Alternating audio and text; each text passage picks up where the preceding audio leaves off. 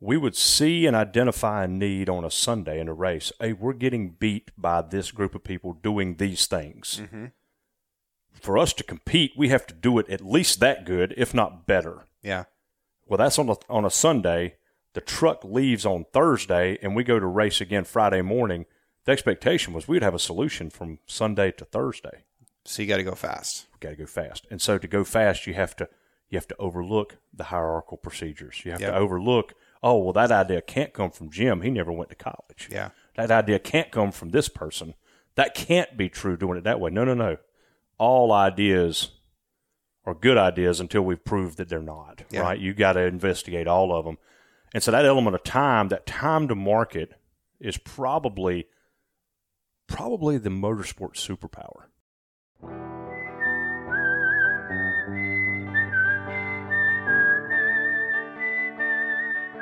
These are stories of outdoor adventure and expert advice from folks with calloused hands. I'm James Nash, and this is the Six Ranch Podcast.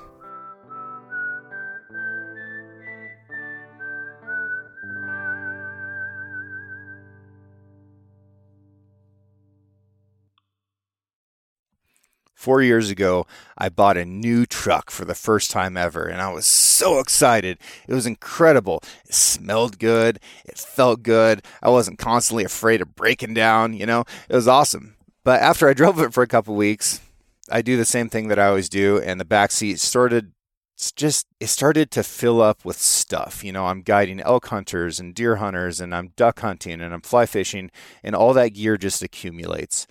And pretty soon I wasn't able to take people with me anymore, and I was embarrassed. You know, people would ask for a ride, and like, nah, sorry, man, I've I've got too much stuff with me, but I couldn't put it in the bed because then it gets damaged by weather. So I go to the internet, and I'm looking for options, and I ended up buying a Decked drawer system. Now, this was a, a big purchase for me, but it it's something that I felt like I needed, and and it looked like it was going to be a good product, and it really was. Decked came out with a new drawer system this year, and they've made some meaningful improvements over the previous one. You have almost no wasted space in your truck bed now, so you can access the sides of the drawers, and then the drawers roll a full 18 inches farther out, so you can actually access the back of the drawer even if you don't have a lot of arm reach. There's some really strong tie down points on top that have a 400 pound load rating. So if you're going to haul something like a motorcycle or big coolers or whatever, you can really strap your gear down and make it secure. You can lock these drawer systems, so you can lock the drawers, or if your tailgate locks, then uh, nobody can access the drawers anyways. So I actually feel like my stuff is more secure inside this drawer system than in the cab of my truck. That's a big deal to me. The complete Decked system is made in America by Americans, and you know that that's something that that I love and appreciate. They've got one that will fit in any truck or van that's been made in America in the last 20 years plus. You can go to decked.com slash six ranch and get free shipping. But just being honest with you, they get free shipping to everybody. I also, while you're there, want you to check out their D-co line. So they've got a bunch of different boxes and storage containers that either fit on top of or inside of the drawer system. And those are built really robust. I saw the prototypes at an event this summer.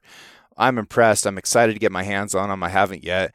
But the, the prototypes were, were super badass, and the ones that uh, that are in production model they're available now over at decked.com.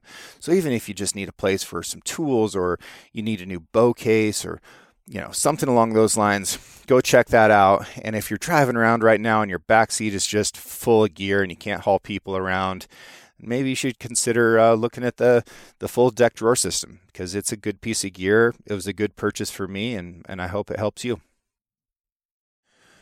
Alrighty, folks, I'm here in eastern North Carolina back in Pamlico County, place that's near and dear to my heart, with Mr. Tommy Wheeler.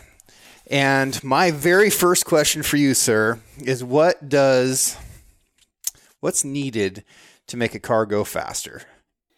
You know, it's kind of no different than uh, any other business. You've got to find a space that you can manufacture an unfair advantage. Yeah. That's what it's about. That's business. That's racing. that's football, right?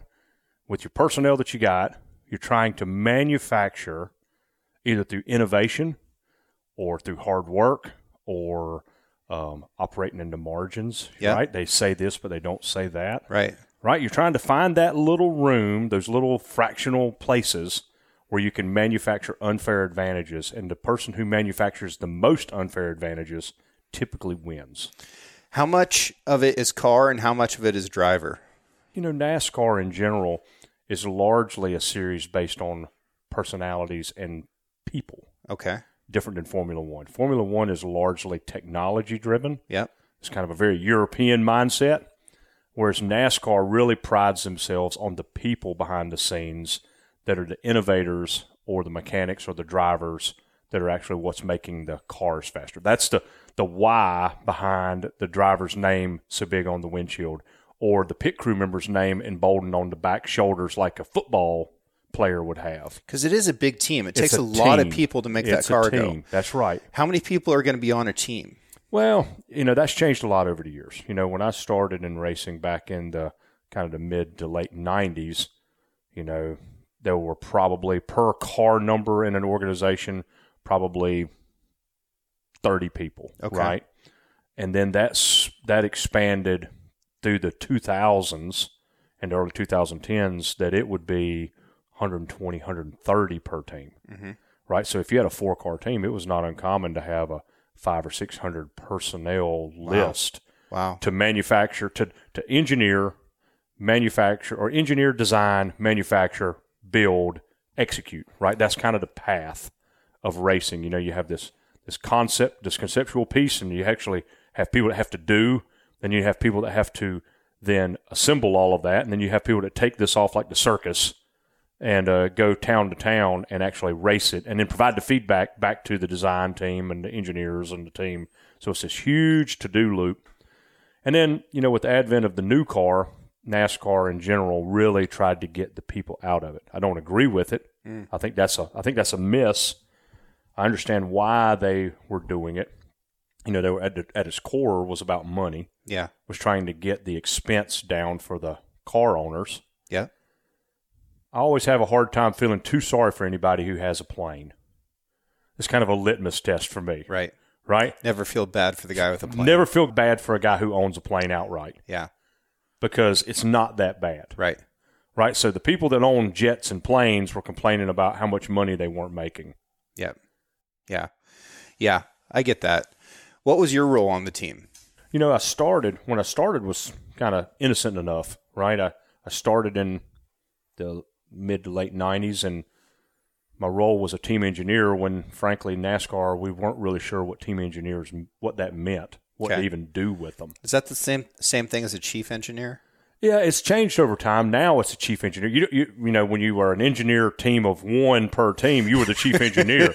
so I, I gained a lot of titles early.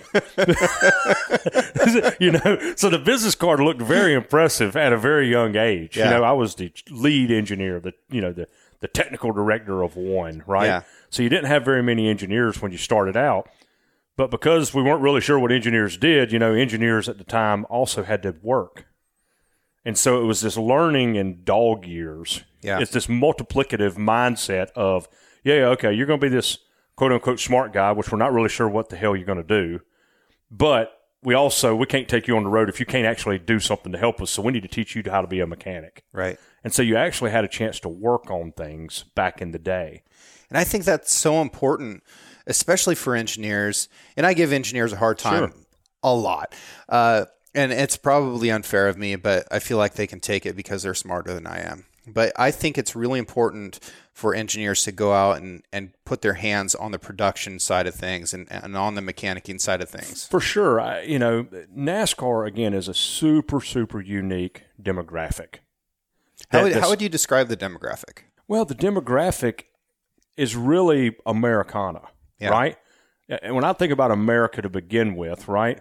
Whether you're rich, whether you're poor, whether you're white, whether you're black, whether you're whatever, whatever you are, for the most part, with enough honest to God hard work and enough go get it and give a damn and, and try, you can be pretty successful. I mean, it's not like we're born in a We're not in a uh, communist bloc society where your path is determined based on what your family did. Right. Right? You have choice. Yep. This element of choice.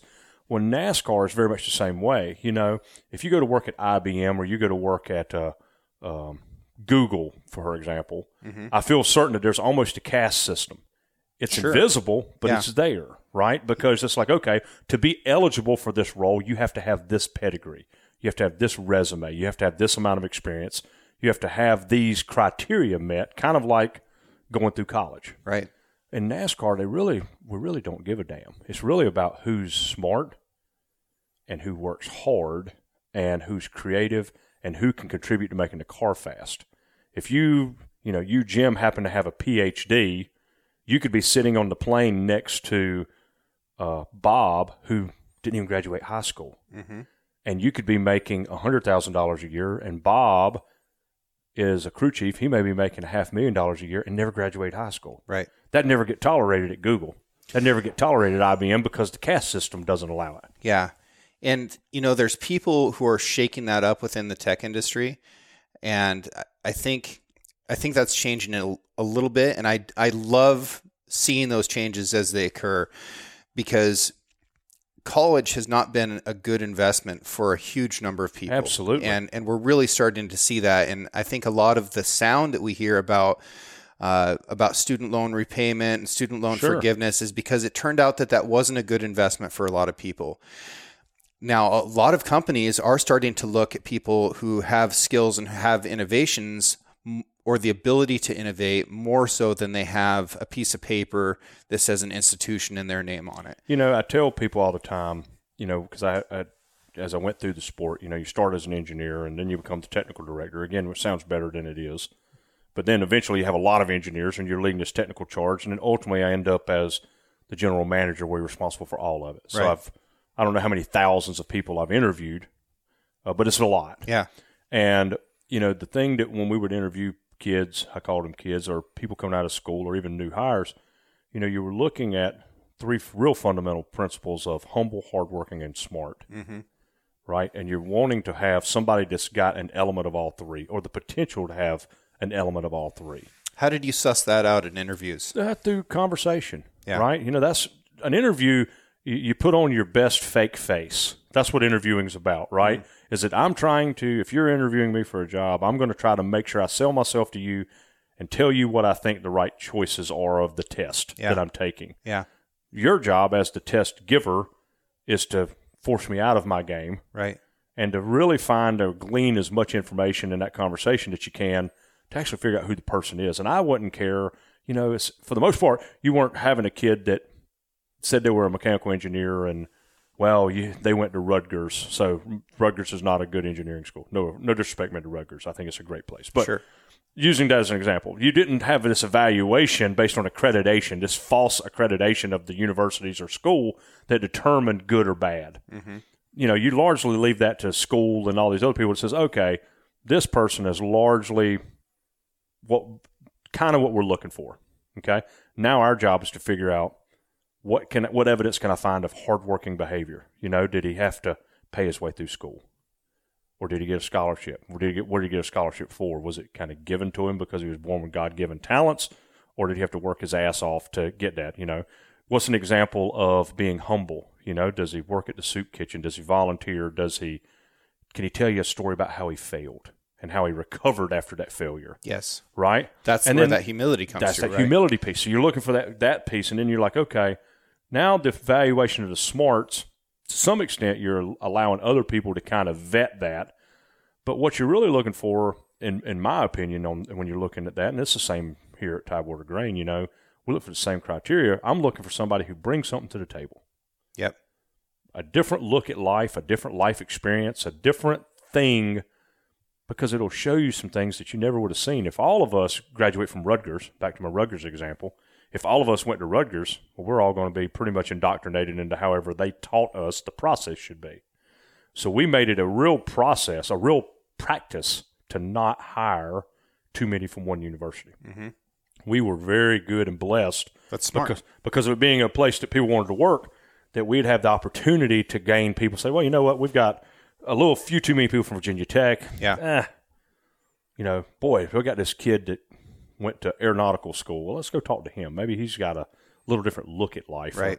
Or, or this other kid that went to a two year college, right? Really love those guys. Mm-hmm. The two year school kids that go on to get a four year degree, that's your humility kid, Yeah. right? Because it's not cool to do it that way. They didn't go to go their freshman and sophomore year and get to go party and do all that stuff. They had to, maybe they couldn't afford to go. Maybe they just had to work their ass off and do it a different way.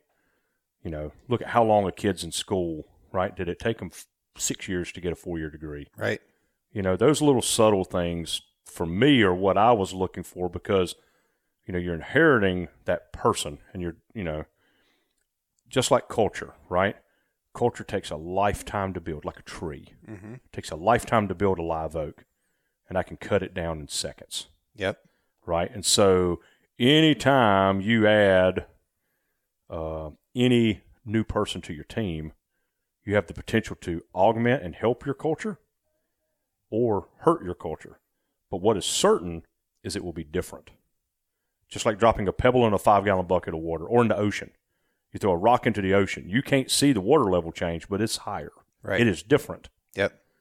And so you dump a whole bunch of rocks into the ocean, and you've got a very different scenario than you had. Mm-hmm. Um, and so it's really the same way that we used to look at personnel was really vitally important. You hire culture. You're hiring that mindset. And so if you want to have a team with a caste system and to have these jobs, you have to have this amount of pedigree and this amount of experience and this amount of education. You're going to get a very rigid caste oriented group that at times you could be passing over your best and brightest people Yeah. just because they don't have these these checklists. And you know, if you have that rigid system, you're probably going to have people who are really good at dipping back into the knowledge and accomplishments of people who've come before them. Correct. Whereas if you have that diverse group, you're going to have some innovators and people disruptors. Yep. You want disruptors. who can come up with new ideas so that you can find that unfair advantage. That's exactly right. So, of the advantages that you found to make cars faster, what are you most proud of? You know that changes over time. Does right? it? It does. Yeah. Uh, for me, it has. Even I with even everybody. with distance from the accomplishment? yeah, yeah, Yeah. for sure. I think it absolutely changes over time. Oh, you know, that's interesting. early on, it was very uh, transactional, Mm-hmm. right? I invented this. I came up with this idea. I made this decision. This result followed. Therefore, I'm smart. It was this real quick feedback loop. Okay. I made a choice to take two tires. Everybody else took four. We saw an opportunity that they didn't. We won the race. Hmm. That's pretty instant feedback. Yep. Or a design choice of how we wanted to design a car, or a little gray area in the rules that then NASCAR makes a rule for. So it was this cat and mouse game back and forth, right? So there was this pride on that very short term feedback loop. As I've gotten away from the sport, and as probably you lose more hair and you the hair you have turns more gray, it really becomes more process oriented about when you have people that used to work for you that are still calling you for references as a new opportunity they're taking on Gotcha. right? That you challenge them. I, I just had this experience, in fact, this past week where I had an individual never went to college, just a hardworking guy, rose to be our production manager at the time, under working for me, with no quote unquote pedigree to to establish that. Aside from he knew the sport, knew the people, knew how to get stuff done, and did an amazing job, hmm. right? So he leaves the sport for one reason or another and calls and says, "Hey, do you mind, you know, me putting you down as a reference? I'm going to go. It looks like I'm going to get this job being a production manager outside of the industry. Outside of the industry, you know, they're looking at it and say, well, what's your training? What's your push your pedigree? Yep. Well, the pedigree at that point is largely experience based, Yep. right? So to have the opportunity to to look back in that rearview mirror of the person that you gave an opportunity to, not with regard to uh, what college or what training or what other formal classical training you'd had, but because it was the human and it was the right person at the right time to lead that team of people is really humbling to have people still call you for that because you generated that opportunity through not establishing a certain hierarchical presence that had to be required to get that job to begin with. Yeah. So it's kind of cool. But if we were to get specific, like I, I Yeah. understand that you were able to change the shape of material through decibels. For sure. That is interesting to me. Yes, absolutely. You know, I I deal with with ballistics and, Sure. and, and munitions a lot. And, uh, you know, the first like real ballistics problems that I was working on trying to solve were for uh, tank main gun munitions and stuff that I actually ended up deploying with and using. Um, I never thought about how sound could change the shape of something. And I don't have a degree in physics. That's so, right. um, I don't think it. I don't think it, the physics thing. What physics in my background, because that's what I've got a degree in, is a degree in physics don't you have another degree too? uh, in mathematics. But that just helps me do the do the physics, right? But uh, you know, that, what that really teaches you is to question everything. yeah. Right? It's this humility thing. It's to question everything, but not to question it from an arrogant point of view. Mm-hmm. Like, oh, I think I'm smarter than you, Jim. Let, let me explain to you how this works. No, it's like, well, why not? Yeah. What are the, what are the problems? Why can't this happen? Mm-hmm. And are there any solutions that we can come up with of how to address those reasons why we can't do this? Yeah. right? So, you know, I'll give you an example. Back back in the day in NASCAR, you know, it was very you had a shape that the car had to be when it would go through technical inspection, Yep. templates and measurements and scanning. Even got to where there were scanning cars. But We- this is a cold static This is car. a cold static car. yeah. Well, okay. How's this car really? What forces are going to be on it? Thermal, aerodynamic, torsional. What other forces are at play that we're potentially not even considering? And furthermore, what do we really want the car to be? So we would ask that very frequently: is forget what is. If we could do anything, what would we want? Oh, I want this right front fender to be uh, skewed out by two inches, and I want this area in front of the right rear tire to be pushed in, but I want this lip right here. And boy, if I could really get the back windshield to suck down six inches, that would be amazing. Mm-hmm. So it started with these big questions of what do we want it to be? Let's answer that first. Then we can all work against that goal. and Yeah, say, how- how do we get it there? How do we get it there? Just, Yeah. just, you know, oh, okay, I'm just going to smash this brace. I'm going to bend this brace. Okay, well, that's a solution until NASCAR catches you smashing that brace. Well, then, okay, that's short lived, right? Yeah. that creativity is very short lived. And, and we used to say it all the time facts are very short term observations in NASCAR Okay. of what works and how you do something. And, oh, this is fact. This is how you do it, Jim. Well, that's just until NASCAR or another team figures out this trick. Mm-hmm. And then you got to manipulate it again, and you're constantly changing. You know, the I used the back windshield as an example, right? The rear the rear windshield of those cars back in generation before this, what's called the Gen Six car, was crucial. The mm-hmm. lower you could get the back windshield, the more rear downforce you made. The more rear downforce you made, the faster you went in the corner, the lower the lap time. It was cause and effect performance on the racetrack, just that direct. Yep. You get it down, you're going to run faster. Yep. Okay, how do we get the windshield down? NASCAR had all kinds of rules about templates and all of this stuff. Well, everybody was taking pictures. You'd take pictures of your competitors' cars. NASCAR's taking pictures. They could not figure out how our windshields were so low on the racetrack. Couldn't figure it out. Couldn't figure it out. Couldn't figure it out. They finally realized that we were using um, some unique materials, let's just call it, to hold the back windshield Yep. that at temperature became like putty soft. So think about the leg to your chair on uh, that you're sitting on. It has a certain amount of rigidity, a certain amount of compressive strength at this condition. Yep. That same chair, we put it in an oven to 250, 300, 350, 400. At some point, you fall down, Sure. right? Yeah. It, but you- so, so okay, how do we create that scenario? So we found some of the thermal properties that we were looking for, and we would have these braces that, as the car warmed up, as the car got really hot, the interior cockpit of the car, guess what? The rear braces started to fail. Their dynamic load pressed it down. At the end of the race, when the car would cool, the chair comes back to life, right? And it took them forever to figure out what in the hell was going on. How is this even possible? We recognize what we see, which is a glass that is low.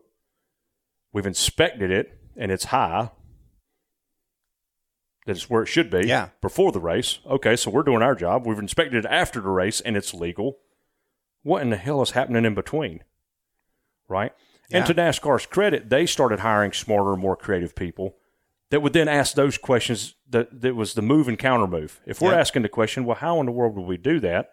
They were getting smart enough to say, okay, if we're okay here in time, Mm-hmm. and we're okay here in time, you know, after before the race and we're good, after the race we're good, we're not in the middle of the race. What are the possible reasons how that could even be true? And so it allowed them to start doing that. And so that cat and mouse game was always fun to try to create those spaces. Yeah. No, it, it it's got to be the funnest thing cuz like you're you're innovating something and you're getting away with it. Like you're not breaking the rules except that you're thinking about a problem in a way that nobody else has ever thought about it before. Yeah, and I think the element of time, pardon the pun, right? Yeah. But the element of time is what made it unique. Yeah. That we would see and identify a need on a Sunday in a race. Hey, we're getting beat by this group of people doing these things. Mm-hmm. For us to compete, we have to do it at least that good, if not better. Yeah. Well, that's on a, on a Sunday. The truck leaves on Thursday, and we go to race again Friday morning. The expectation was we'd have a solution from Sunday to Thursday. So you got to go fast. got to go fast. And so to go fast, you have to you have to overlook the hierarchical procedures. You have Yep. to overlook, oh, well, that idea can't come from Jim. He never went to college. Yeah. That idea can't come from this person. That can't be true doing it that way. No, no, no.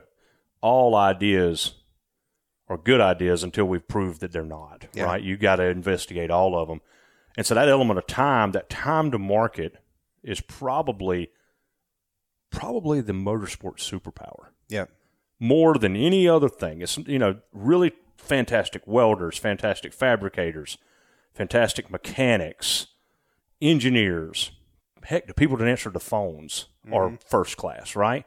It's the best of the best of the best. You got to compete in all those areas. But what really made them stand apart was how they could operate at that very high elite level in a very very short amount of time. Hmm. That is fascinating. It is. It's fascinating. You know, you, you brought something up earlier about questions. Yeah. And I think that asking the right question is is critical and it's this skill that's not being taught and is only accidentally being learned by a handful of people. I was uh, I was having a conversation with a with a gentleman the other day who's advocating for the removal of the uh, the lower Snake River dams. Okay. And the same people that want to remove the dams are the same people who tend to be interested in a switch to electric vehicles. Mm, yep. And if I look at how much energy is going to be required by more Yep. electric vehicles, we're going to need more electricity in the future and not less. And even though these these dams aren't super efficient, blah blah blah, whatever. It's still not consistent with Right. statement one is not consistent with goal one. So, you know, I was asking the question of how are we going to not only replace this electricity, but add to it? And um, he was trying to answer those those questions, and I said, "Look, that's not what we need right now. We don't necessarily need answers to these questions. We need better questions."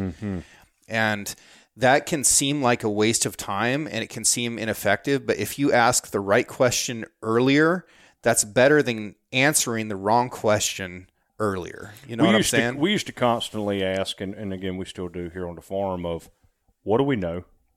What do we need to know? and how do you know it? Like those are Right. such fundamental Fundamental questions. questions. And Yeah. until you until you get comfortable with even asking those questions, you can't really exact meaningful change. yeah. And you know so the whole the whole damn world, you know the the why, right? It all starts with why, like Simon Sinek says, right? I think mm-hmm. he's he's right on that. The why behind everything and why people don't so many times I think ask those questions is fear of failure, Yep. right? It's this feedback loop, this Yeah. this try, fail, do again loop Yep. has somehow a long time become not good Yep. oh, if you're failing, if you're trying and failing, that means you're no good. That means I'm gonna, and maybe it's social media. I don't know. Maybe it's the maybe it's the mm. feedback loop on on thumbs up or thumbs down is so quick now Yeah. That people don't have a chance to embrace that failure and think about why they failed and think about what they need to do to improve moving forward. Maybe the, you know, if this happens so fast that somebody just tells you you suck and that's just too tough for you to handle. So, so you're like, okay, he's right, I suck. I, I better do something else. You know what I mean? But that's what we got to get really. And I know this is more philosophical, but I really think that's the the fundamental problem is we got to get more comfortable failing, Yeah. right? And, And- and have the confidence back to that humility, right? That when we try something and it doesn't work and it's un, unimpeachable that this is not the way forward, to not double down and say, "Oh no, no, no, I've said it's going to work and therefore it must," and we continue to invest and do that. No, there's no shame in changing. There's no shame in saying, "Oh shit, that's not a great idea. Let's try to do it this other way." And And see what happens. We live during such a good time that the reality of failure isn't that bad. Oh, I mean, Like right. I mean, you, don't have. we're not hunting saber tooth tigers with a spear. Absolutely. Like if you fail at that, that's it's- bad. There's the a consequence. There's a big consequence. Yeah, that's a big problem. Yeah. But if you fail at something, most things in, in modern society, it's going to be okay. There's lots of do overs. Yeah. There's lots You of get to try to, again. To, to live, and I'm going to give this a shot yeah. tomorrow. Yeah. You know, that's why people miss deer, right? Is they get torn apart by two forces. One of them is the fear of failure, and the other is the desire for gain. And whenever you combine those two things, you get lost in the middle of the tug of war. And that's why people miss. That's what target panic is. And I think that people experience that in all kinds of pressure situations. And that pressure is invented, it's imagined. And if you have the fear of failure on one side and the desire for gain on the other, and you don't focus on the process, which is what's in the middle, then you'll get torn apart. It's so funny to hear you say it that Yep. way. It's, it's it's so true. I get that. I go through it. You know, I'm a duck hunter. You know, the pintails come in, and I always shoot. Bad. I shoot terrible. I, I am. I, my my success rate is very low against the noble pintail. And uh, but but you know, God God bless the wood duck or the teal. I mean, that's, it's like I hate them. It must. That's the only logical explanation. I just They're shoot 'em. harder to hit. and they are, and I just shoot Yeah. them with just just hate in my heart for them, right? but you know, in the motorsports side, you know what we would actively recruit for, like CIA style, like Mm-hmm. profiling people, the best people. And if I'm honest, I put myself in the same category. We look and would strive to find people that were terrified of failure, Yep. but with no regard for gain. Yep. That's the sweet spot because that person We're on the same page. that person is just going to stay up at night and think about how to improve that process. Yep. And oh, I didn't do it well. well. Damn, you you won the race. Well, but we only won by half a second. Yeah. And if we'd have done better at this, this, and this, we would have won by three seconds. Yeah. Right. You know, I, I wrote a big article series this year on shooting, and uh, I called it "Never Miss Again." And what I realized before I started writing this is that it's not so much that I love to hit the target; it's that I hate missing. Hate missing and lo- suffering the eternal shame. Yeah, for me, and I've said this on the show many times, but uh, accomplishment is a very hollow feeling for me. It's Like, very short lived, isn't it? if I achieve something, it's like, ugh, that wasn't that great. You know, it, it just doesn't last very long. And it, it honestly makes me feel like I didn't set my goal high enough if I actually achieve something. But I am absolutely, I, I hate missing. I hate losing. I can't tell you the beard length of the biggest turkey I've ever killed, but boy, I can tell you with great detail every one I've missed. That's right. I mean, That's with, right. I can tell you the where the sun was and the barometer and Yep. what it felt like and smelled like, Yep. and yeah. it's so true. Though. Yeah. No, we're on the same page there. Okay. Uh, shifting gears here a little bit. We're sitting in the mill for Tidewater grain. Yes. Uh, I've been here once before. Uh, I got to come and see this two years ago. It's changed so much in that time. Um, when I was here a couple years ago, I was able to, you know, reach down into the the bin at the end of this milling Yep. process and pull out some grain. And I took home a couple of pounds of it. Uh, it's the best rice I've ever had in my well, life. thank you very much for saying Um, that. And I, Checks in the mail. I no, I, I I mean that sincerely. thank you. I think you've done a, a really interesting thing here, and and rice is such an important food for the world. It is. It really is. This rice has an interesting story. Um, this this mill is doing an interesting thing, and then the way that wildlife are interacting Hmm. with your agriculture is very very consistent with what I think agriculture should be everywhere. That's right. and I would love for you to tell me about the history of, of this rice. Sure. And, and then we'll get into the rest of it a little Yeah, bit more. sure. So you know, fundamentally, we grow uh, ancient grain, heirloom rice, uh, most notably Carolina Gold rice or and Santee Gold long grain. Okay. So two variations, right? In the grand scheme of things, it's only two types of product there. And then we also do a lot of what's called Violetta barley for the beer industry, and we grow a, a product called Seashore Black Rye that is used for distilling, and even just some high end cotton, right, for people like that. So really, this farm is about we try to we try to clothe you, get you drunk, or feed you. Great. Right, it's a great combination. Without that, I mean, if we did shingles, we'd have it all covered. you know, we could if we could if we could house you somehow. You know, and I guess maybe we can because we sell a bunch of trees. So we, can, we can figure it out. right, so maybe There's we do. Uh, Maybe so. Yeah. But uh, you know, really for us, it's about uh, growing that ancient heirloom grains that are too difficult for other people to grow. Mm-hmm. Right. Think about back to our conversation where it started. It's about manufacturing that unfair advantage. Now, what makes them ancient heirloom? Because Yep. these are buzzwords that get Oh, thrown sure. around. That's a great and, point. uh, you know, you might go through the grocery store and be like, "Here's an heirloom tomato." Yeah. It's like, what does this mean? What does that Yep. mean? Heirloom fundamentally means it's really, really old. Okay. As a rule of thumb, at least 100 years old. Okay. And with rice, there's only one heirloom rice in the Americas. Okay. Okay. And that is Carolina Gold rice. And, And rice is the not, original- rice is not native to It's not. America. In fact, all rice goes, the origin story for rice goes back to a single boat that came from Madagascar in 1685. wow. one boat. Yeah, you think of you think of these singular moments in time and the profound impact it could have on the future. I love that. Okay, Yeah. So think about this one boat. This one boat comes and runs aground outside of the Charleston harbor. A dentist by the name of Dr. Henry Woodward said, "Wow, they need to get their boat fixed. What do they have on the boat?" Because I imagine at the time in the colonial times, boats meant opportunity. Sure. Who knows what could be on this boat? Yeah. Right? Gold or salt or sugar or who the heck knows what could be on there. Well, lo and behold, it had some rice that had mm-hmm. come from Madagascar. So they effectively horse trade, they fix the boat, they get these casks of rice that come into the Americas, and the rice kingdom was born. They planted it in the low country of South Carolina. It expanded as far north as the Tidewater region of Virginia, basically mm-hmm. Richmond, as far south as Augusta, Georgia, as far west as I 95 corridor for any of you East Coasters listening. You know, it's that I 95 corridor. That whole region became known as the Rice Kingdom. Okay. Okay. Rice flourished, did well. Same boat leaves Charleston Harbor, goes to the Caribbean. Guess what happens there? Origin story for rice in the Caribbean. Then goes from the Caribbean, goes to South America. Guess what? Origin story for rice in South America. Imagine no beans and rice at your Mexican restaurant. Sure. There was no rice until 1685. Wow. All of it came from one boat. All of it came from the same origin story of this one boat that just happened to infect COVID style, infected Sure. two continents, right, with this wonderful grain.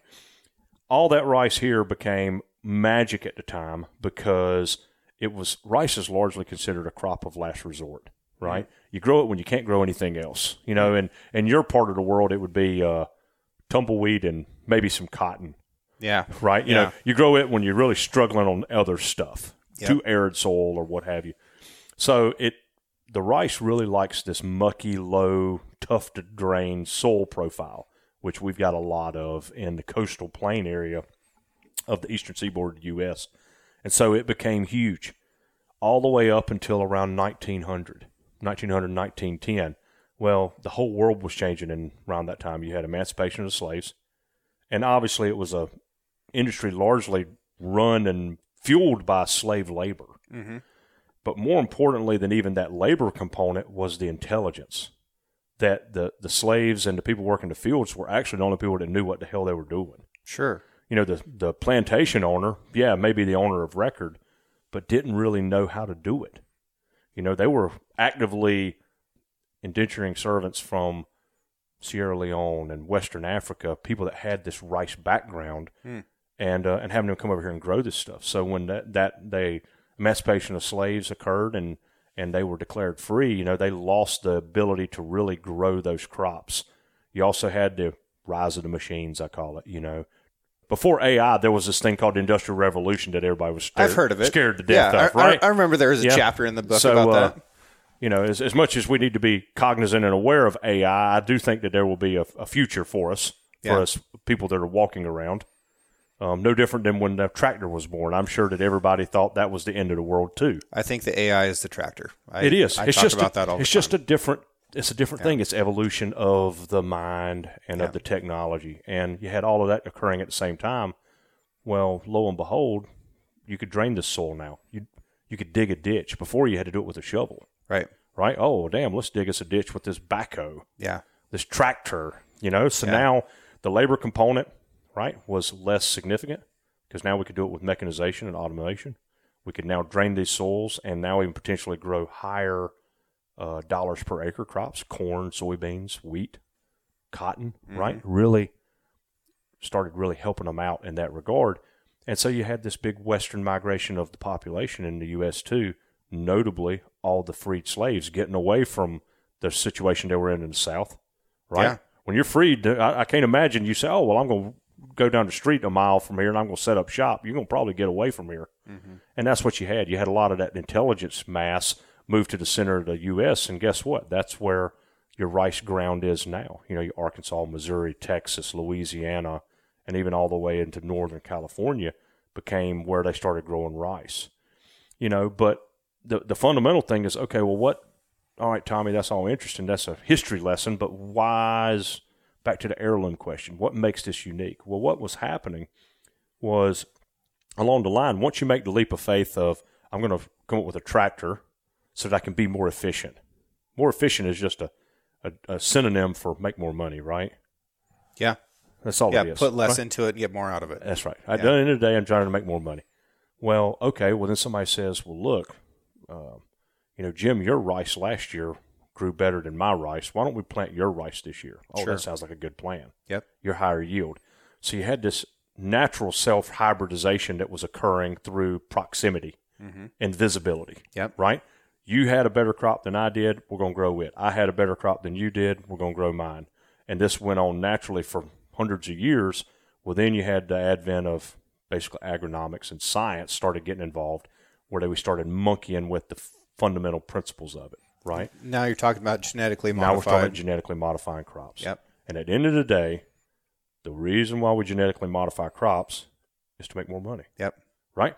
Put put less in, get more out. Fundamental. Yep. Real simple. Okay. But but the more coming out, oftentimes when we're talking about that with crops, might mean a different taste, might mean less nutrition. it's not even considered. Yeah, It's not important. And that and that and that arena, it's not important. because they're thinking about tonnage. It's tonnage. It's Yep. bushels per acre. Yeah. Pounds per acre. Tonnage per farm. That's the whole thing that drives it. And that's the magic. That's the unfair advantage that the Carolina Gold Rice represents is that it rewinds the clock all the way to that noble boat that came in in 1685. Mm. That the genome and the genetic properties are identical to that grain of crop. The USDA has certified that so that. amazing. It is So And- amazing. And you know, people ask me, say, "Well, Tommy, you know, help me understand why that matters. Why does that even matter?" Well, I, my example I use is if I asked you for your driver's license right now, and there's a printer behind you, which are, are people can't see, but I take your driver's license, I make a photocopy of your driver's license, and then I make a photocopy of that photocopy, and I do that about 20, 50, 100, 200 times.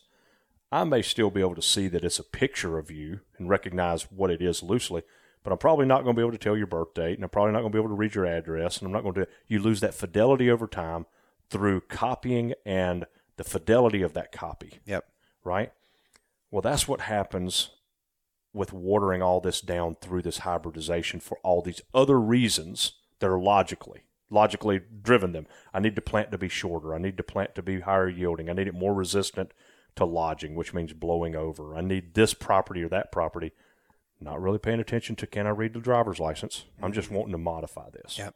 And you end up with something that's so different. And so, like our rice, I tell people all the time, I'm like, you know, our rice, it's like a different food group. It's almost not even the same thing. It's not the same thing. It isn't. it's really not. And and and that's where I would go with it is like if somebody says, "Well, why does this matter and what's the difference? Take a bite of it. That's it. That's simple. I'm, I'm you know, it's really easy. Yeah. Just, I'm not this telling you this anything. is a different experience. And then not only do you take a bite of it and be like, wow, this tastes different.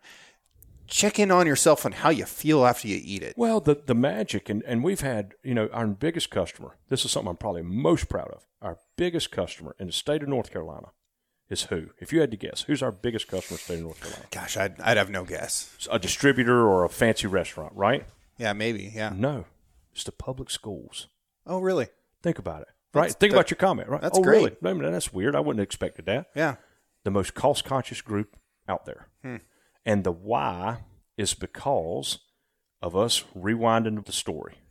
That now, guess what? This rice has flavor. Yeah. This rice tastes like something. Well, guess what? If you have that flavor, guess what you're not having to do? You're not having to add salt. You're not having to add pepper. You're not having to add butter. You're not having to do those things. Right. And so when you look at the holistic behavior, as we talk about environment and all the things that no different than the uh, the electric vehicle people out in your world trying to take the dams away from the Snake River, they're looking at the world through a coffee straw. Mm-hmm. The view gets very narrow. Instead of looking at the totality of the whole experience, how do we do the best job for the whole thing? With us, with our Carolina Gold rice and, and even our long grain version that we have, you're not having to add those things. So therefore, yes, a little more expensive.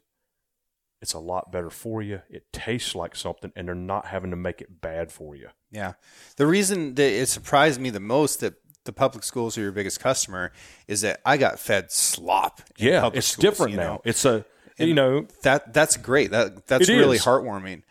Um, now, the answer that I was about to give you is that I think your biggest customer might be waterfowl. oh for sure. Yeah. They're big. They're big consumers. Yeah. So something that you and I have in common is that we both love duck hunting. Absolutely. and and I truly do. I love duck hunting. I love hunting with my dog. I like taking people duck hunting. Mm-hmm. I like seeing ducks. I like trying to sound like a duck. I love everything about duck hunting except that I got to wake up pretty darn early in the Yep. morning and sometimes the weather sucks. But I do it anyways because I love it so much. Now, there is a very inter- interesting relationship between rice and waterfowl. For sure. And part of that is that water is part of rice production. That's right. Um, so I'm guessing, and I haven't been here in the spring, but I'm guessing that the waterfowl get to nest in these areas because of the rice production. They, some do. We gain some production with our. Uh, some black ducks are here year round. Yep.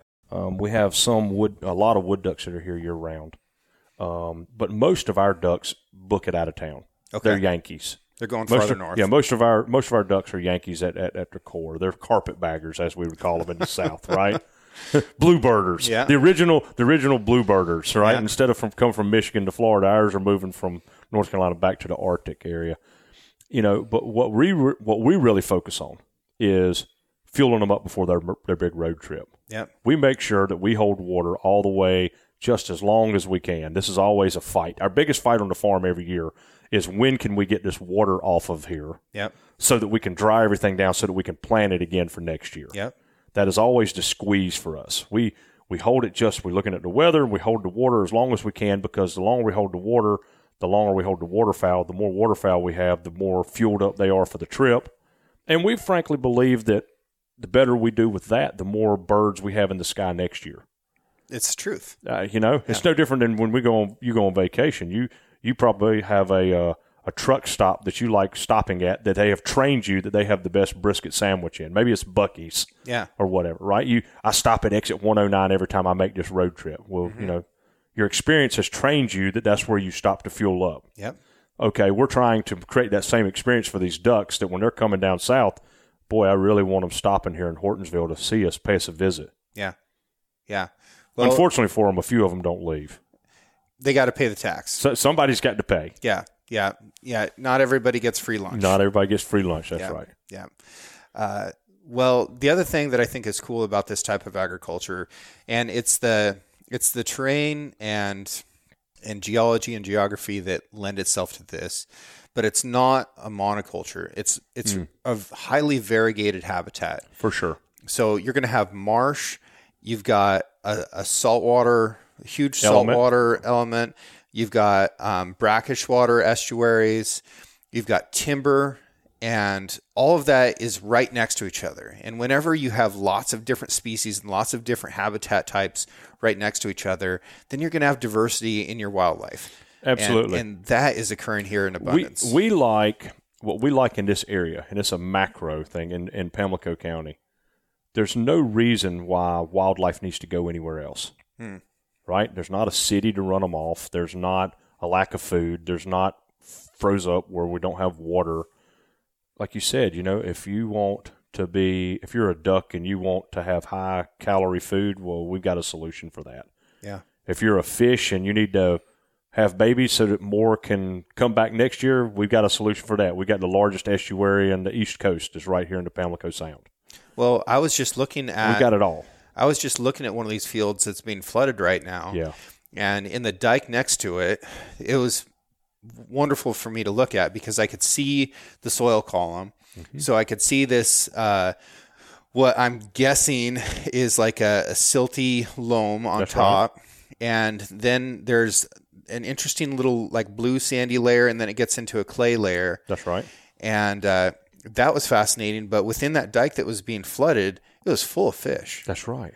And that's the the fish thing blows our mind every year. I, and that's you know that's the uh, I don't know maybe if you're a, a Yankee it's the aurora borealis or whatever. That every year it's just a miracle to see. For us, you know, all of our fields are and all of our ditches are effectively dry Yeah. around Memorial Day. Right.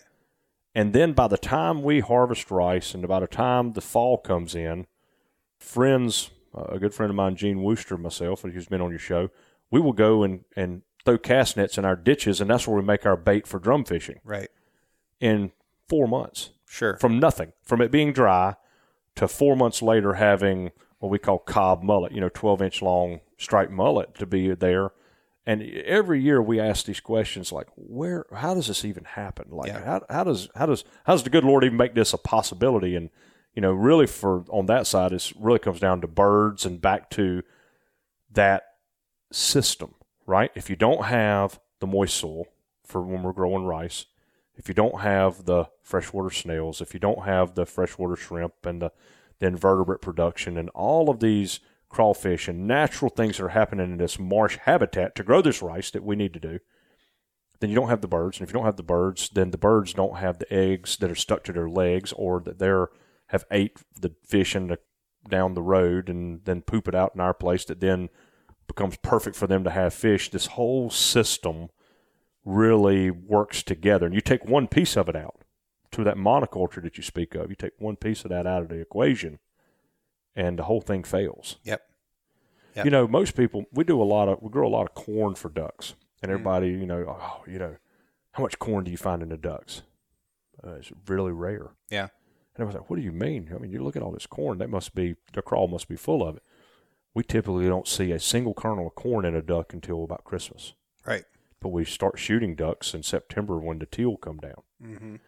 Well, okay, what are they? They're not just there hanging out. What's what's going on? Well, guess what? They're they're harvesting the invertebrates. They're doing all the snails, all the stuff we talked about.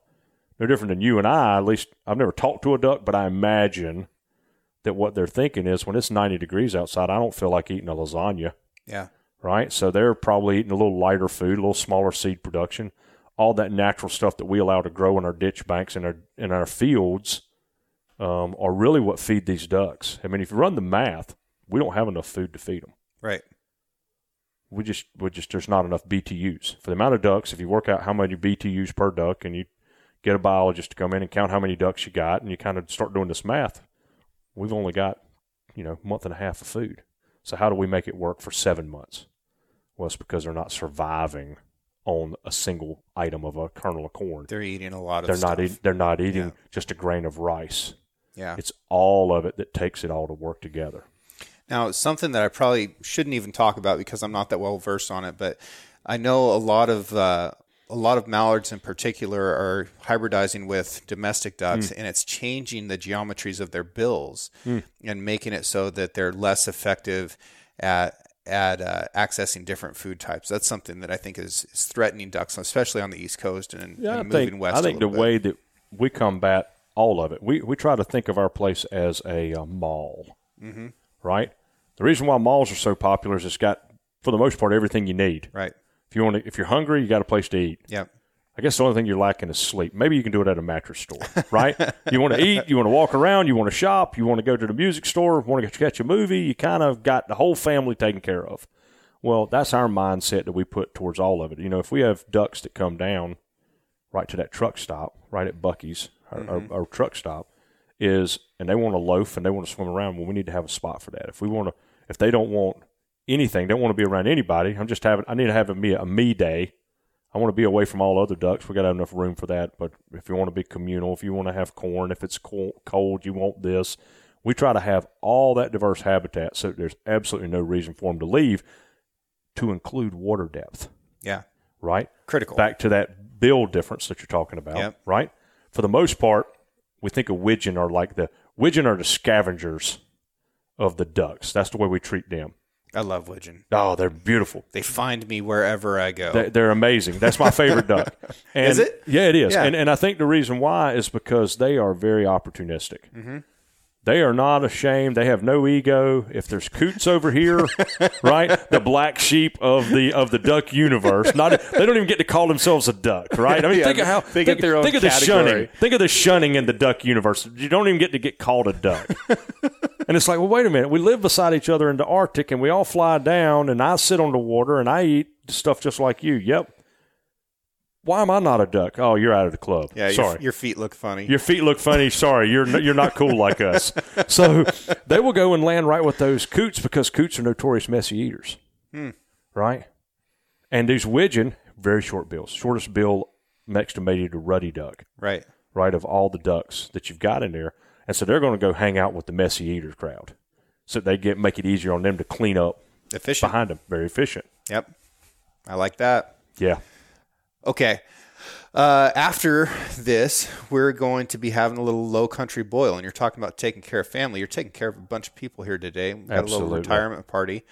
I've imitated what I think are low country boils at home, but I guarantee you I've done it very wrong. I'm so excited for this.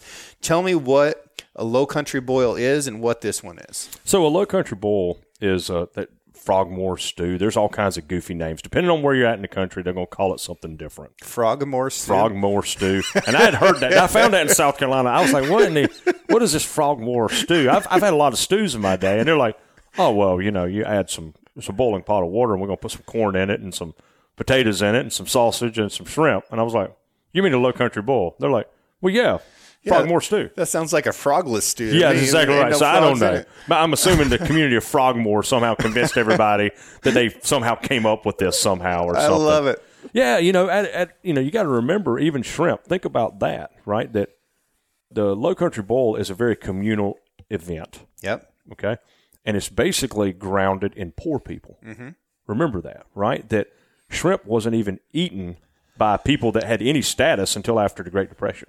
Yeah, some of our most celebrated foods today are poverty foods. You Absolutely. look at lobster, brisket, shrimp. Uh, bacon and eggs was totally. was started post Great Depression. Yeah, Right, the list goes on. yeah, right? Same with this. Okay, if you got leftover shrimp, you've got leftover corn, you got potatoes, you got what do I have in the cupboard? Well, hell, let's just boil all this and let's just dump it out on the table. We don't need plates, we don't need pots. It's a single pot meal, and it's great at bringing a community together. yep. Nothing binds people together like food and struggle, hmm. right? Yep. You know, when you have commonality and struggle, that's what pulls people together, i.e., a hurricane. Yep. That's the best of times. Hmm. The irony Yeah. in a community as hard as it is as a community down here in the low country post hurricanes are when you see humanity hmm. humanity exists in the weeks following hurricanes You know, because that, everybody struggles that was my first time ever being up here in this country. I was stationed in stationed in uh, Camp Lejeune, and a hurricane came through. I think in 2010 or 2011. Yep. And because I'd grown up with a chainsaw and had a bunch of experience with uh, with logging and and cutting trees fighting fire, I saw all these trees down. So I grabbed my saw and I just drove up the coast and started helping people that needed trees cut. And that's what initially brought me over Minnesota to this country and Yep. started meeting people. And uh, it was incredible. And I did that for every weekend for several weeks afterwards. Yeah. And I loved how this community came together to help each other out after that It- hurricane. there's there's no lawyer, the person who bags your groceries. There, everybody has trees. Sure. Everybody has struggle. Yep. Right? Yep. And everybody works together during that time. It's amazing. So the Low Country Boil is a great example of that communal low country or just communal spirit. You can do a kick ass low country boil in Arkansas or in Idaho. Yeah. Right? You just got to get the ingredients and really it starts off with a big pot of boiling water and you add some amount of seasoning to taste, right? Be very weary of a low country boil in Louisiana. that is your tech tip for today. That's a, that's a wet fire. Yes, I don't know what they call it, but it is not Low Country Boil. Okay, it is not Frogmore stew. I, I don't know what. Oh, I'm telling you, you will. You will find the insides of. You will see some of the stuff that you haven't seen in your body for years. It uh, it's it's a cleanse. It's the original colon cleanse. Okay. All right. And uh, but anyway, you start off with a big pot of boiling water, and then the first thing we're going to do is we're going to add potatoes okay. right? They're the stubbornest item we're going to cook. It takes about 20 minutes to cook, boil a potato. So you're looking for what we would call number two reds. So can you know just nuanced. You want Yeah. these perfect you know baseball sized potatoes. If you get too big, you got to cut them down. You're just trying to get to a target size, Okay. like a tennis ball size or a racket ball is about ideal, just so your timing works Sure. right? And um, so you'd put you some potatoes in. Then you're going to boil it for a while, and you're going to look like you know what you're doing, and you're going to stir it around, and you're going to lament, and you're going to maybe have a fork, and all that's for show, Yeah. right? It's just time. Uh-huh. It's just just BTUs and time, Yep. right? And after about ten or twelve minutes, we're going to put some sausage in. You know, whether you're kielbasa or beef links, or if you like whatever you're into, right? Mm-hmm. You're going some one inch chunks of that. Again, you're just trying to get it to where it all has about the right temp. So you can cut that up and you throw that in, and you're going to stir it around again. And I don't even think stirring is necessary, but we're going to do it anyway All because right. it'll make it's kind of like decoys. Yeah. you're not duck hunting if you don't have decoys, right? the truth. So you got these are the decoy equivalent, right? So we're going to stir it around and lament over the whole thing, and then we're going to add some corn, maybe even some onions along the line, Mm-hmm. uh, just again for flavoring. And then at the very end, the the the, the featured attraction occurs, which is the shrimp. Mm-hmm. And you can do you can do a low country boil with crab legs. You can do it with you know if you're into crawfish or kind of any other quick kind of protein shellfish type thing. You just put it in and you're just blending it all together, and then we're gonna basically drain it very quickly. You don't want to overcook your shrimp, is always a challenge. And then we're gonna basically dump you either. There's two schools of thought. You either dump it out on the table. It's it's visually striking, Yep. but a horrific mess Can't imagine. Right? Yep. or you're going to put it in pans or some sort of an item that then allows people to come, you know, pick what they want. Yeah. Right? It's kind of a choose your own adventure. If you're if you're really into shellfish, you're going to, you know, the old timers, boy, they will each out of house and home on the shrimp. They're going right for them, and you Okay. know, So is it a party foul if I go in there and high grade and go straight to the oh no, that, okay. in fact, it's encouraged. It's encouraged, It's all right. encouraged. It's Yeah. a, it's uh Because I feel like the potatoes are a decoy Oh, in it this whole is. situation. It is. It's, like that's it's- a trap. That is, it, and it's trying to eat you up. It's the it's the hush puppies or the free bread at the steakhouse. oh, I love hush puppies. I know. See, that's right. They, Yeah. they, have already profiled They you. They got me. They got you. Yeah. That's exactly right. We can't get hush puppies at home. We don't even know what they are. Oh man, that's disappointing to hear. Yeah. Yeah. So that's the way it works, and so it's a big communal event. And uh, today we're doing, uh, you know, again in the agricultural or any community. You know, you got uh, we got asked by a lady or a group called the Farm Service Agency here, which is the U.S. Department of Agriculture. Yep. FSA. That's right, the FSA office, and a lady that has been unbelievably impactful for all of agriculture in Pamlico County for decades. Yep. Um, uh, you know, Cheryl Kraus, that we had the opportunity to host them today. So we're going to have 70 or 80 people here and hopefully roast Cheryl some. I don't know. Yeah. Maybe, maybe we do, but if nothing else, I can guarantee we're going to eat good and we're going to have some oysters that are all from right here and all the shrimps from right here. So when we were fishing the other day, Oh, okay. got to see that oyster farm. Lighthouse Shoal Oyster Company, and I right was, there. I was asking Gene about it, and Alex was actually over there washing Oh, all yeah. the oysters out. So we got to go over Go to, see the process. to the rig, and he had just put in 150,000 oyster seeds, which Yep, are baby spat. baby That's right. oysters. They're like uh, I don't know, an eighth of an inch, the cutest Yep. little things. And in about a year, they'll be two and a half to three inches long. But he was pulling these oysters out in these racks that had, you know, 50 trays of oysters in them. And It's like a high rise. It's a it's and- a yeah. it's a sky rise underwater. yeah, it was Of different so cool. elevations. It was Oh, it so is. cool. And it's doing such an important thing for the waterway. I'll do an entire oyster podcast at some point because I think it's it's critical, especially for for the East Coast, that more and more of these um, oyster Absolutely. farms go in and, and do it in the right way, like Alex is. Um, so excited for all of this. Well, I mean, it, the, you know, the oyster production just in general is a really unique. Like you said, you need to do a podcast on that altogether. There's not really a need to go eat a wild oyster. You know, it's not like farm raised catfish versus a regular. Maybe the catfish folks are upset at me for saying that, or farm raised shrimp versus wild. There's a big taste difference, Yep. right? Well, no, these oysters are grown in the exact same water right next to the wild, quote unquote, wild oyster. and they're cleaning the water. They're cleaning the water. Well, I think it's some like 50 gallons a day per oyster. I mean, it's some stupid It's number. phenomenal. yeah, and so I mean, gosh, I spread the word to anybody that'll listen that you know we all uh, we need to make it a law that you can't eat wild oysters. That it needs to be farm raised. Frankly, you know, Well- just the more we get of that, the better our waterways are going to be. You know, I think a good start would be just to encourage people to eat more oysters because if you're gonna if you're gonna do that, if you're gonna order the oysters at a restaurant, you're gonna eat those oysters. That means that that's going to increase the demand, and then the supply will come too, Absolutely. and more people will be oyster farming, and our waterways are going to get cleaner. That's something all we, those we take. come in and you out know, of the ocean. You've been been blessed to come down here and kind of be exposed to this area, and see how integrated, geographically speaking, the waterways, the estuaries, the agriculture, the trees are. Yep. You know, we take great pride at Tidewater Grain um, with our water. We call it tailwater. Mm-hmm. That before we release our water every year, we are monitoring water quality to Good. ensure Yeah. That that we don't have this mess that they've got going on in Mississippi. To make sure that we're not turning any water loose that we wouldn't drink. And in fact, I drink water every year just to prove that point. Yeah. Right? That this water has no nitrogen, no heavy metals, no nothing in it. That it is completely clear, see right to the bottom, like the Bahamas. Right. Our water that our rice our rice effectively has become a filter as part of this marsh hmm. estuary area because in our farm on our farm the the farm that you went to is the fresh water and the salt water is separated by an inch and a half piece of lumber. Right. on one side of this piece of wood is salt water. On this side is fresh water because that's what we need to grow the crops in.